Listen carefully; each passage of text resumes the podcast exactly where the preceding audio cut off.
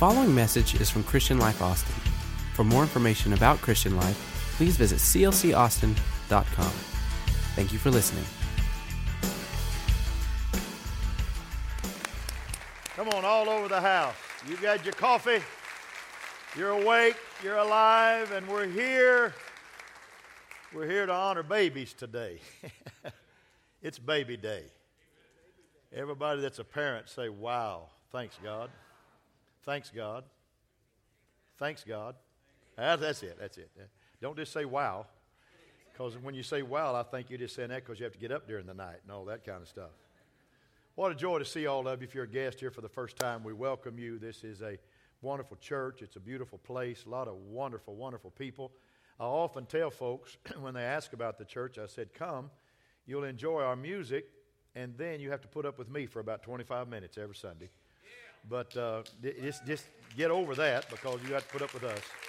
But it's a joy to see you, and we're moving forward in our church, our church plans, our church growth, our church building. It's all moving forward. And uh, the city of Austin is still saying, not yet. And so, as long as they're saying not yet, we're going to smile and just keep asking, is today the day? Is today the day? Tomorrow the day? And one of these days, they're going to say, this is the day. This is the day.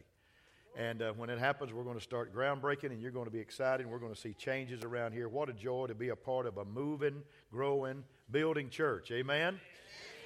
Uh, yesterday, I was, I was privileged to be a part of something that was very special to me. And Before we came here 28, nearly 29 years ago, we went to a, a city in Louisiana that really became just a bypass for us and it was a great it was a great two years and nine months, ten months for us. And I made a, I made friendships there that are still lasting, even to the day. And uh, yesterday I buried one of my dear friends in Fort Worth, Texas, named Tom Brandon, who was a part of that church. And there is nothing there is nothing like relationships with God and with God's people. And I would just tell you that what we're doing here is more than just coming and honoring God and hearing the word and hearing good singing. What we're doing here is we're building lifelong relationships with people. We're building relationships that even if you've come and gone and you've gone here and gone there and you've come back or you've been here forever, you've been here for a season, for a reason, or you've been here for life, whatever, the bottom line is is that you need to make serious spiritual relationships with people. There's nobody that'll be better friends to you than the folks that are sitting around you. And I want you to know that. This is a great place to not only know God, to not only find freedom, amen, to not only uh, seek and, and understand your purpose and then make a difference, but it's also a place to connect with people of like precious faith that have your back when you're going through struggles in your life. Can you say amen to that? Would you stand all over the house? We're doing a series and we're wrapping it up here today. And for all those that are joining by Facebook and online, we welcome you our church in Tulsa. We welcome you today. Let's give those folks a great hand that are watching via the internet today. Thank you. It's an honor to have you today. It really, really is. Um, we've been doing a series here in the month of August that has been fun for me. The first Sunday we talked about God's favorite day. You know what that day is? It's today. God's favorite day is today. Not yesterday, not tomorrow, but today is His favorite day. And we talked about that. This is the day the Lord has made, and we're going to rejoice and be glad. And then the next Sunday we talked about we talked about Lazarus also. We spoke about Lazarus. Not only did they come to see Jesus, but they came to see the miracle that had been, been raised from the dead. And what we need is people that are not just alive, but have been loosed by the presence and the power of God. We need people that are alive and free. Amen. And so I believe that God helped us that Sunday. Then last Sunday we talked about do I really matter? And we do matter because we understand that God knew us before we was ever born. And God formed us, He made us, and then God redeemed us. And so here we are today. We're still going to make this thing called life because He knew us, He formed us. I mean, He knew us, He made us, He redeemed us, and we're going to make it in life. Amen. What a, what a great God that we serve. And so today, so today, I'm going to teach something that I am, I'm, I'm, I'm kind of bringing back a story or two from the past, and you that have been here a long, long time might recognize these stories. Not that I preach things that are unforgettable. Uh, I preach a lot of forgettable stuff, but bottom line, bottom line, uh, this, this story, some of these stories may be remembered in, in your heart, but I want to preach today a message called A Name Better Than My Circumstance. A name better than my circumstance. I want to tell a funny before I, before I let you sit down. So, an Argentinian and a Texan were arguing over who had the biggest ranch. And the Texan said, You know, I got in my car the other day and it took me all day to drive across my ranch.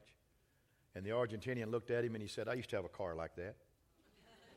That's all I got. You may be seated. That's all I got.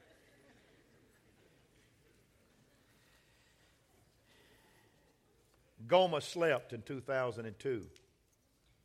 This Congolese city had bedded down for the night. Half million people drifted to sleep thinking it was just another ordinary night. One thing it wasn't was ordinary. Goma is east of the Congo Republic, and to its east is war torn Rwanda. In the south is placid Lake Kivu. And Goma's problem did not come from any of those directions. Her nemesis came from the north. For 12 miles north towered Mount Nyiragongo. This mountain is part of a volcanic chain comprised of six extinct and two active volcanoes, and Goma's 12,000 foot tall neighbor was not of the extinct variety. The warning signs had been there. The animals were acting strange. The water temperature in the lake had risen, and its quality was very, very poor. Yet it had been 25 years since the last eruption, and Goma slept. And in the middle of the night, the volcano shook itself and awakened, and the mountain exploded with a rain of lava and ash.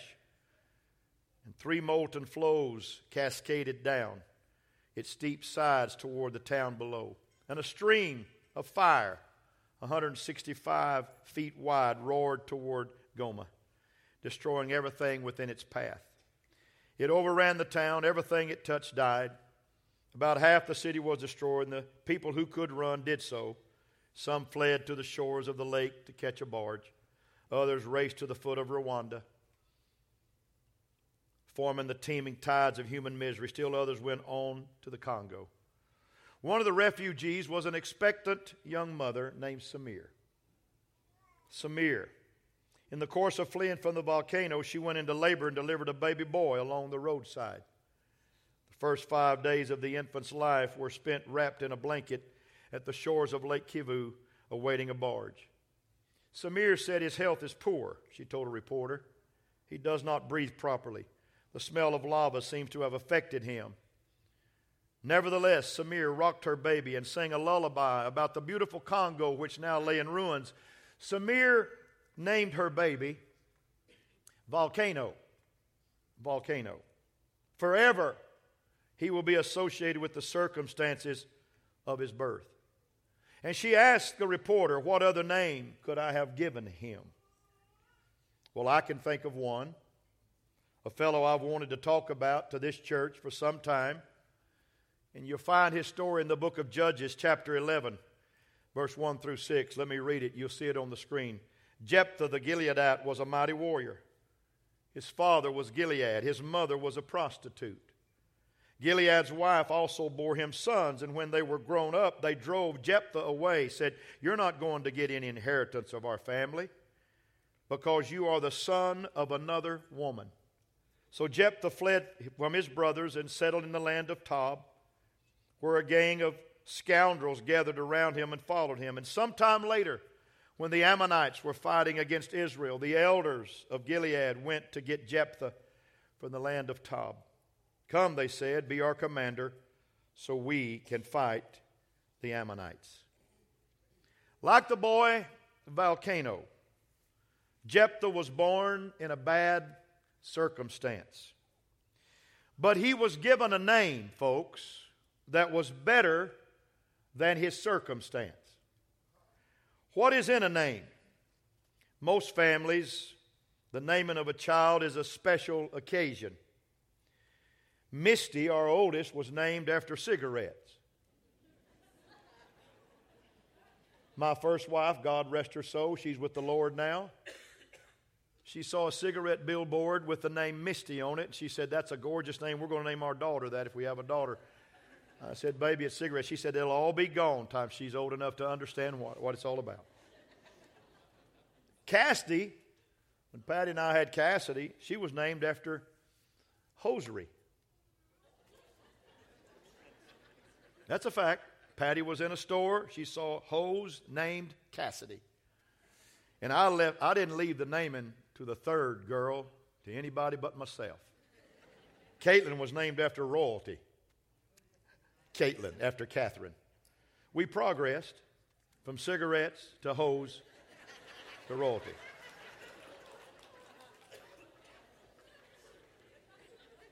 There used to be a governor in this state named Hogg, Jim Hogg. Named a daughter Ima.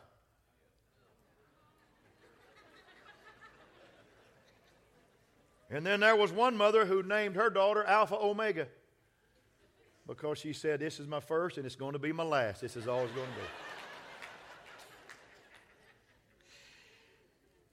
And then there was a child named Nevisina.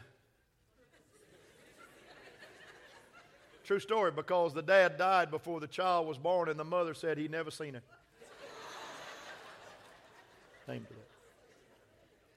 That's why 50,000 people a year go to the courtrooms and annually go to courts to have their names changed. Because a name can say so much.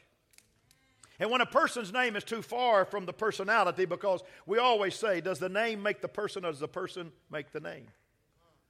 Do they live up to the name or do the name, do the person make the name famous? When a person's name is too far from a person's personality, we usually give that person a nickname. And so, you know, in the Bible, Barnabas' first name was Joseph, but it wasn't the name that the disciples thought fit him. They thought Barnabas, the son of encouragement, was better than Joseph. It's pretty neat, isn't it? And Abram was a pretty good name, but God said, I got one better for you. I'm going to call you Abraham. And Jacob was a supplanter.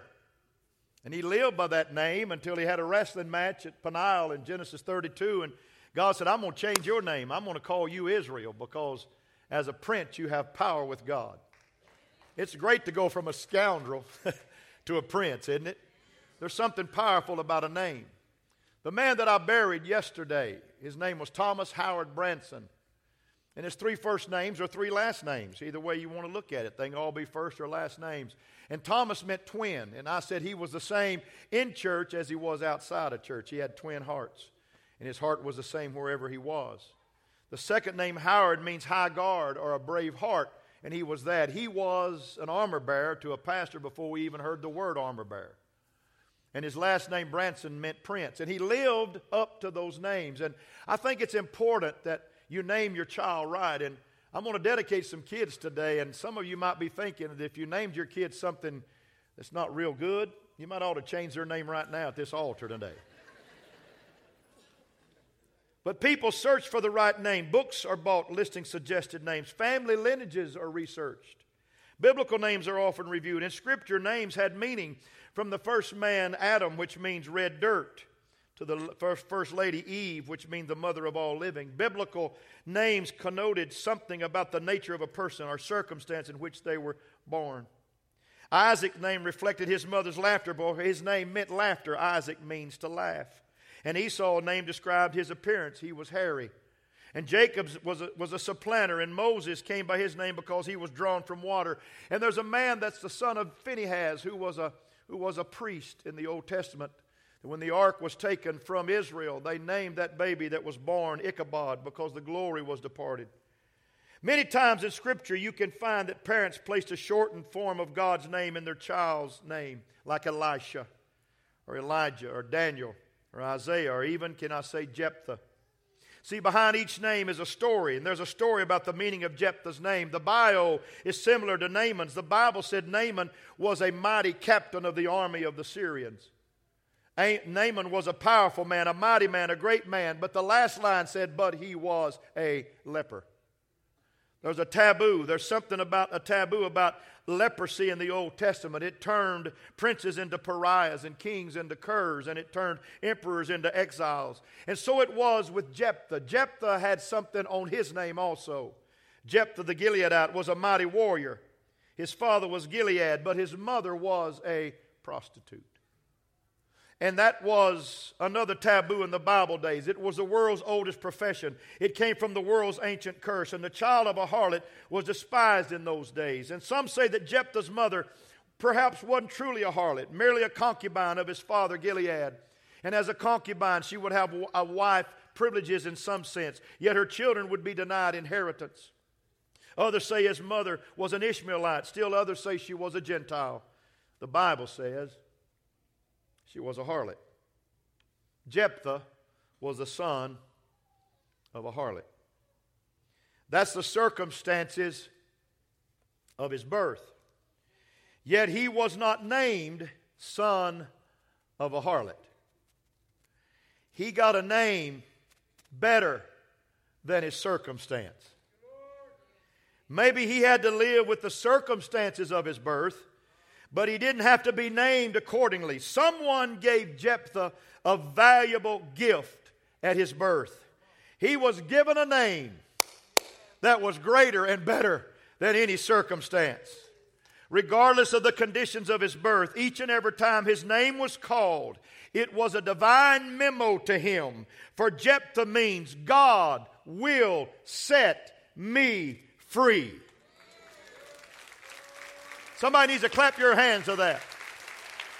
So, can I just say right now, I don't care how low you started in life, there is power in the name. There's power in a name. And Jephthah might have been the son of a prostitute and a harlot. But he, every time he heard somebody say, Hey, Jephthah, he heard somebody say, God will set you free, son.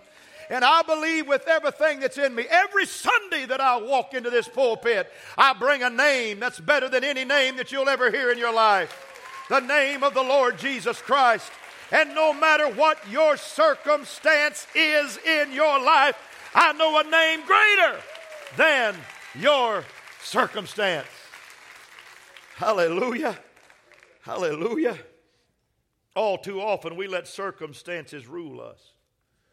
No one's expected, no one expected much from this son of a harlot since he was illegitimate. He couldn't go into God's house, neither could his kids, his grandchildren, nor any to the tenth generation, according to Deuteronomy 23 and 2. I can almost hear someone say, I don't see much coming out of that boy. See, sight is not objective, it really isn't. We usually see what we expect to see. That's why I love the scripture Blessed are the pure in heart, for they shall see God. And we have eyes in this house that ought to see great things in people. My dad told me when I first started preaching the gospel, he said, Son, your goal is not to show people the downside of their life. Your goal is to show people the good side of their life. He said if they're 95% good, they've got 5% bad. And if they're 5% good and 95% bad, you got to find the good in that 5%. I believe with everything that's in me that we ought to see the good in everybody. And everybody that walked in this house today is a child of God.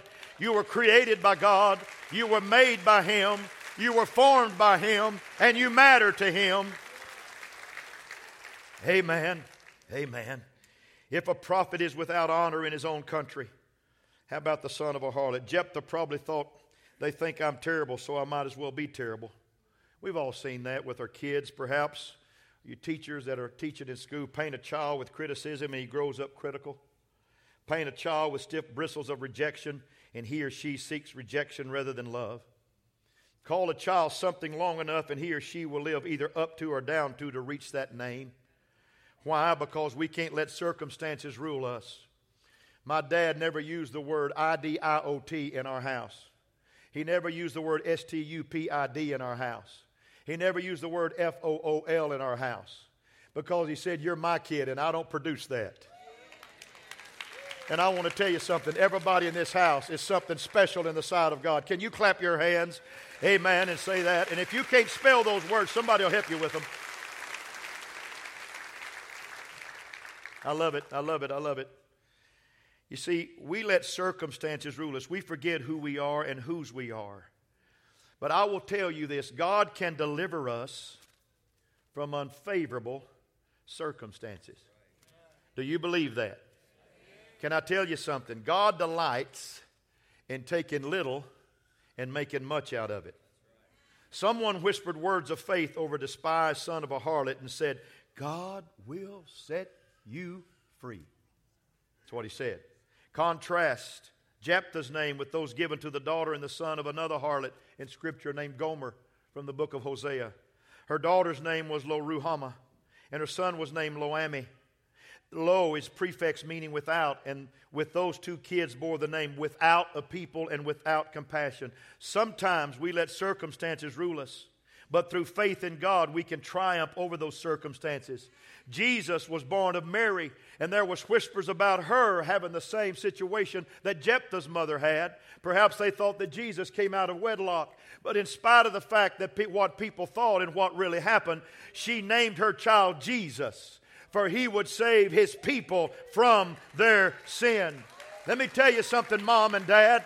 God has given you a gift called children, a life hope in your life right now. And you ought to bless that child every day that you live. Praise them every day they live. Praise them every time they walk in the door. Brag on them every time you see them because they're God's blessing to your home. Somebody help me preach right now. I feel like telling that to parents today. I want to refer you to a story that's hidden in the Bible. This is a hidden text in the Bible.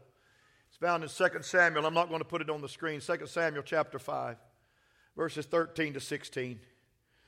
David had just been anointed king for the third time. He was anointed at Samuel's house, I mean at, at Jesse's house by Samuel.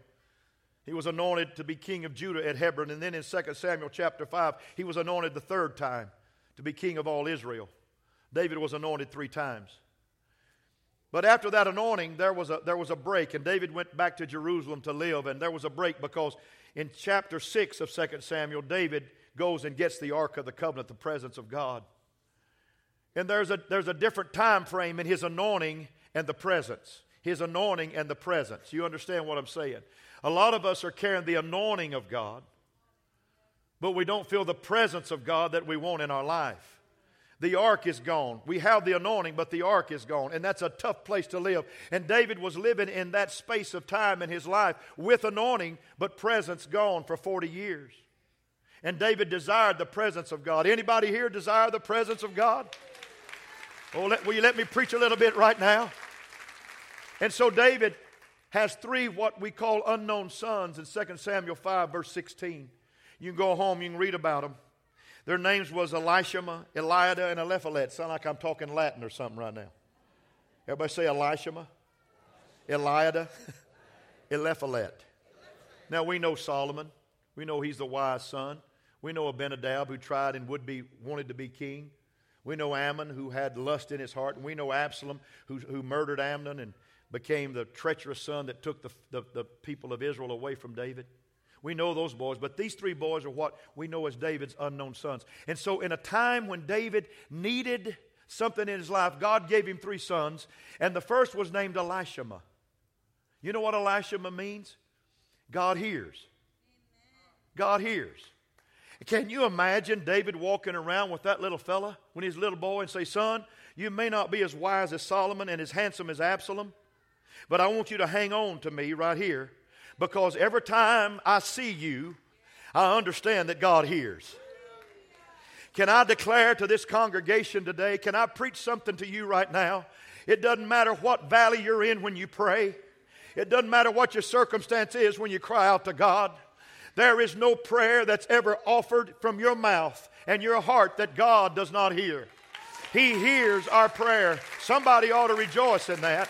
He hears our prayer, He hears our supplication. His arm is not short that it cannot save, and his ear is not heavy that he cannot hear. Everybody say, He hears me.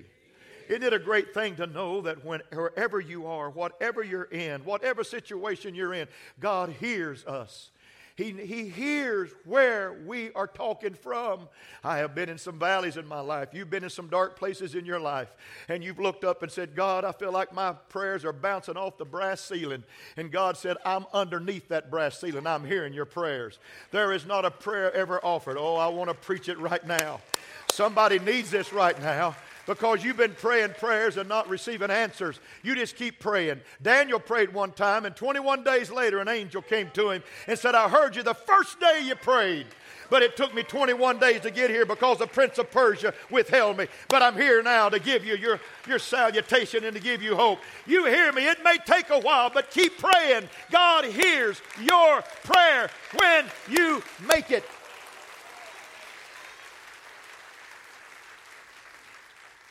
The second son was named Eliada. Everybody say Eliada. You know what that name means? God knows. Not only does he, does he hear, he knows. So David carried that young'un around. He walked with him and he said, You know, where's your brother? God hears. Where's he at?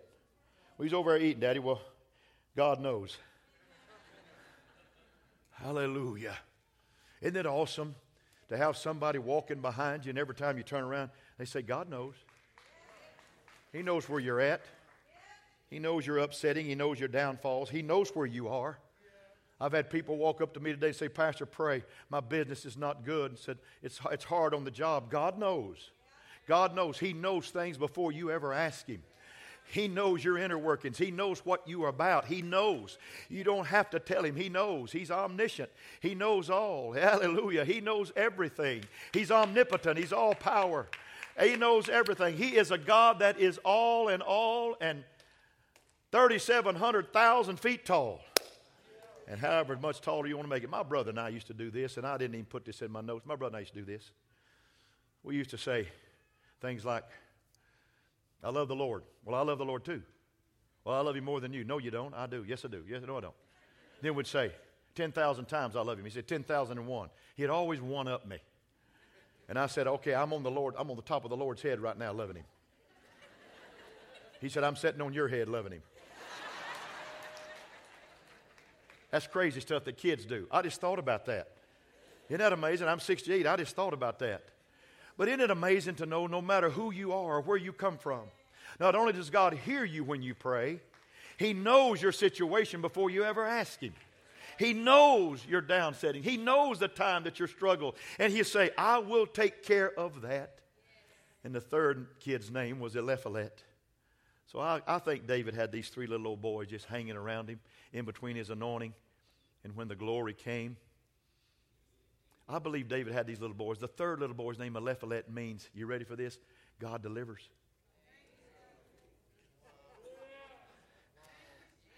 I don't need to say anything else on that one. Everybody say, He hears me, He knows, and He delivers.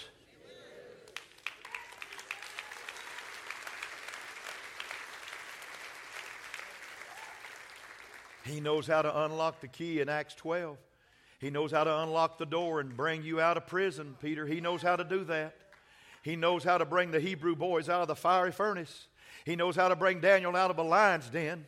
And he knows how to deliver you from your situation in your life. I'm here to tell you on this last Sunday of an August month, of a spectacular, splendid, magnificent month, that there is a God that hears you when you pray.